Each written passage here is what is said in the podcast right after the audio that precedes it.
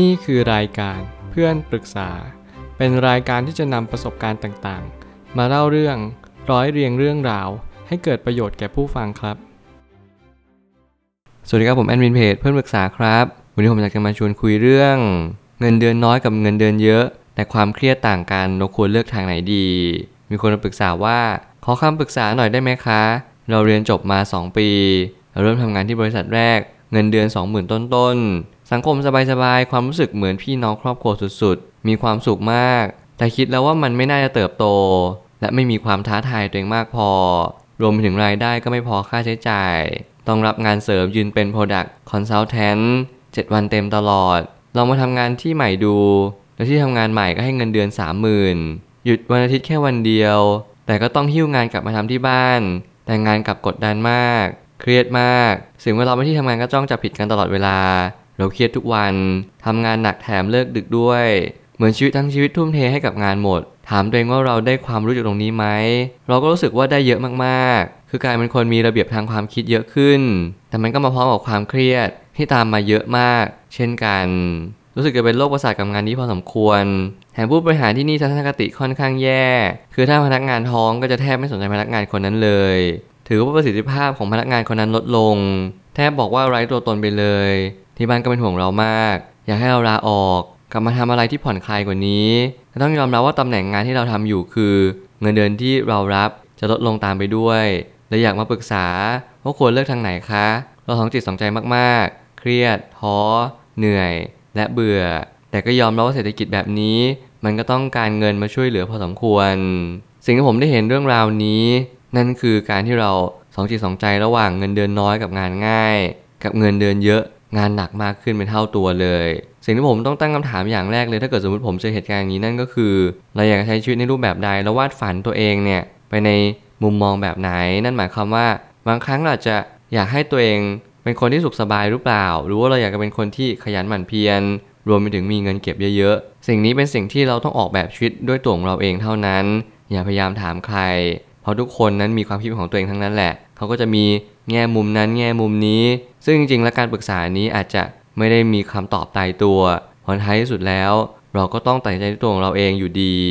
ขอแค่นำความคิดเห็นทุกๆ คนนำปรับใช้เท่านั้นก็พอ ผมไม่ตั้งคำถามขึ้นมาว่า ชีวิตต้องเลือกในทางที่คิดว่ามันเป็นทางที่ดีที่สุด เพราะนั้น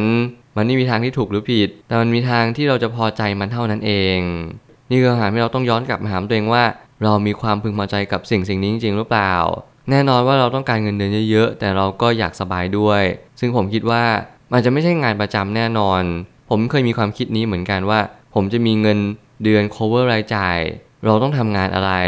และแน่นอนผมอยากจะวงเล็บหนาๆเลยว่าผมอยากมีเวลาเพิ่มขึ้นด้วย แต่แล้วการที่เราจะมาทำงานประจำมันไม่สามารถทำแบบนี้ได้แน่นอน ไม่ว่าคุณจะทำอะไรก็ตาม ผมเชื่อว่าทุกๆอย่างมันมีค่าในสิ่งที่มันควรจะเป็นหมายว่าถ้าเกิดสมมติคุณทำงานที่เงินเดือนเยอะ งานก็ต้องเยอะตาม อันนี้มันเป็นหลักตายตัวอยู่แล้ว เพราะเขาก็ต้องการคาดหวังในสิ่งที่เขาจ่ายเงินไป ไม่ว่าจะเป็นนายจ้าง เขาอาจจะมีการควบคุมโคต้าพนักงานต่างๆ สิ่งนี้ก็ต้องเป็นเงื่อนไขที่เราต้องทำตามกฎเท่านั้น หากว่าเราต้องการใช้ชีวิตที่สุขสมบูรณ์ เราก็ต้องทำชีวิตให้สุขสมบูรณ์ตามไป เช่น หากิจกรรมทำผ่อนคลาย แต่ก็ยังคงทำงานที่รายได้สูงต่อไป นี่คือคำแนะนำของผมนั่นก็คือเราจะมีความสับสนงงงวยต่างๆนานาว่า เราทำอย่างไรในชีวิตต่อไปแต่ผมก็อยากจะขอให้คุณเรียนรู้ที่จะปรับตัว แล้วก็น้อมรับสิ่งที่มันเกิดขึ้นตรงหน้าให้มากที่สุดเท่าที่ทำได้ แน่นอนที่ผมยกตัวอย่างว่าทุกคนอยากจะมีเวลาและมีเงินเดือนที่สูงขึ้น แต่แล้วการที่เราจะทำอาชีพเหมือนเหมือนกันอาจจะเป็นไปไม่ได้และทุกคนที่จะทำอาชีพที่พอมีเวลาและเงินเดือนสูง ก็ไม่ใช่มีทุกคน ผมเชื่อว่าอุปสรรคในวันนี้เนี่ยมันกำลังกล่าวเรา มันกำลังสอนให้เรา เรียนรู้อะไรบางสิ่งบางอย่างในชีวิต แน่นอนในขณะที่ชีวิตทุกๆ คนกำลังดำเนินต่อไป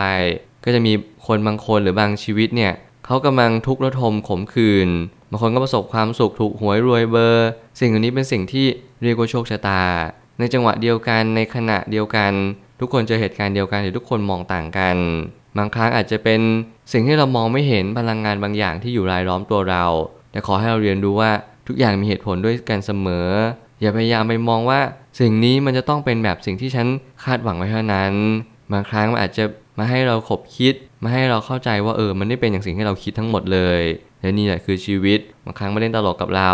ทำให้เรารู้สึกว่าเออเงินเดือนน้อยเนี่ย มันทำให้รู้สึกไม่พัฒนาตัวเอง แต่เงินเดือนเยอะขึ้นมาอีกเกือบหนึ่งเท่าเลย เรากลับรู้สึกว่า เออ มันเหนื่อยเกินไป สิ่งนี้มันก็คือเราต้องหาตรงกลางระหว่าง มุมมองว่าเราควรจะมองอะไรเป็นหลัก แล้วก็ใช้สิ่งนั้นเป็นสาระกับชีวิตของเรา บางทีเราก็คาดหวังในสิ่งที่ไม่สามารถเป็นไปได้จริง รวมไปถึงมันอาจจะเป็นไปได้ แต่เป็นไปได้ยากอย่างยิ่ง เราจึงต้องตัดสินใจให้เด็ดเดี่ยวว่าเราต้องการอะไรมากที่สุด นี่คือการตัดสินใจของชีวิตทั้งนั้นเลย เราต้องมีการเรียนรู้เรื่องราวเหล่านี้ให้มากที่สุด อย่าเป็นคนโลเลจนเป็นคนมั่นคงในการตัดสินใจสิ่งสิ่งนั้นให้ได้มากที่สุด นี่แหละจึงเป็นการใช้ชีวิตอย่างถูกวิธี จริงๆแล้วว่าการลังเลเนี่ยมันเกิดขึ้นกับทุกคน แต่เราต้องใช้ชีวิตเพื่อที่จะลังเลให้น้อยที่สุด เรียนรู้และเข้าใจว่า ยิ่งเราลังเลมากเท่าไหร่ เราก็ยิ่งไม่มีความเข้าใจชีวิตมากเท่านั้น เพราะชีวิตนั้นมันเป็นเหมือนการเลือกทางเดิน คุณไม่สามารถที่จะเลือกทางเดินใดเลือกทางเดินหนึ่ง และคุณจะได้ทุกสิ่งทุกอย่างอย่างสิ่งที่คุณเลือก มันเป็นไปไม่ได้ณขณะที่คุณเลือก คุณอาจจะนึกถึงอีกสิ่งหนึ่ง คุณอาจจะแบ่งเวลาให้กับสิ่งนั้น แต่จริงๆแล้ว ทุกอย่างคุณต้องรู้ว่านี่คือเมนพอยต์นี่คือตัวหลักในการที่คุณต้องการที่จะเล่นมัน อย่าพยายามเฉยชัยและรู้สึกว่าไม่เป็นตัวเอง จงเล่นมันให้ดีที่สุดในบทบาทที่เราได้รับ ว่าคุณจะเป็นใครขอให้คุณทำมันให้เต็มที่ แล้ววันคุณก็จะค้นพบว่าเออ สุดท้ายแล้วชีวิตมันก็ไม่ได้มีอะไรซับซ้อนมันมีเพียงแต่ว่า เราชอบมองในสิ่งที่เราขาด เราชอบมองในสิ่งที่เราไม่มี เรามักจะมองเห็นในสิ่งที่สุขสบายไว้ก่อน แต่เราลืมว่ากว่าที่เราจะสุขสบาย เบื้องหลังการถ่ายทำเบื้องหลังของผู้คนมากมายที่เขาคอยพยุงเราขึ้นมา มันไม่ใช่เรื่องง่ายเลย มันมีแต่จะต้องสูญเสียเสียสละ ชดเชย และบางครั้งเราก็ไม่สามารถจะไปกำหนดอะไรได้เลย เราต้องปล่อยให้เวลานั้นเป็นตัวทำหน้าที่ด้วย เราทำดีที่สุดแล้วใน part ของเรา เราปล่อยให้โชคชะตา ธรรมชาตินั้น จัดสรรและปรุงแต่งของมันให้เกิดขึ้นเองดีกว่า เราอย่าพยายามไปแทรกแซงสิ่งใดเลยทำให้ดีที่สุดในณตัวเรา แล้วปล่อยให้ณโอกาสนั้นดำเนินไปด้วยตัวของมันเอง อิสรภาพทางการเงินเป็นสิ่งที่ทุกคนต้องการ บางครั้งเราก็ไม่สามารถออมเงินแล้วไปลงทุนได้ในณตอนนี้ พียงเราก็ต้องฝึกที่จะออมเงิน เพื่อให้เราจะได้มีเวลา และมีเงินที่พอกพูนตามมา ใครที่กำลังต้องการอิสรภาพทางการเงิน ต้องการมีเวลาเพิ่มขึ้นเงินเดือนเพิ่มขึ้น โดยที่สิ่งหนึ่งที่ไม่หายเลยคือเวลากับความสุข ขอให้คุณเรียนรู้ที่จะลงทุน ให้แน่นอนทุกคนอยากสบาย เรามีสแกมเมอร์เรามีคนที่พยายามหลอกลวงเราตลอดเวลา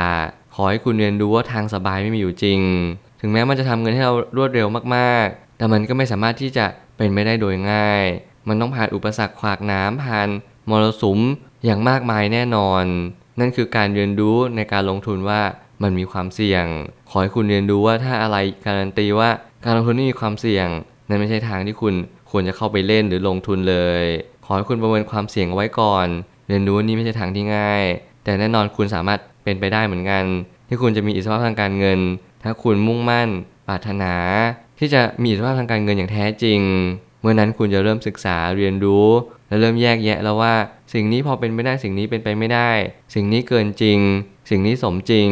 สิ่งเหล่านี้มันสิ่งที่คุณต้องใช้ประสบการณ์อย่างยิ่งยวด เพื่อมาสอบทานประสบการณ์และความรู้ที่คุณมี สุดท้ายนี้ทางนี้ชีวิตไม่มีหลักการตายตัวว่าควรจะเลือกทางไหน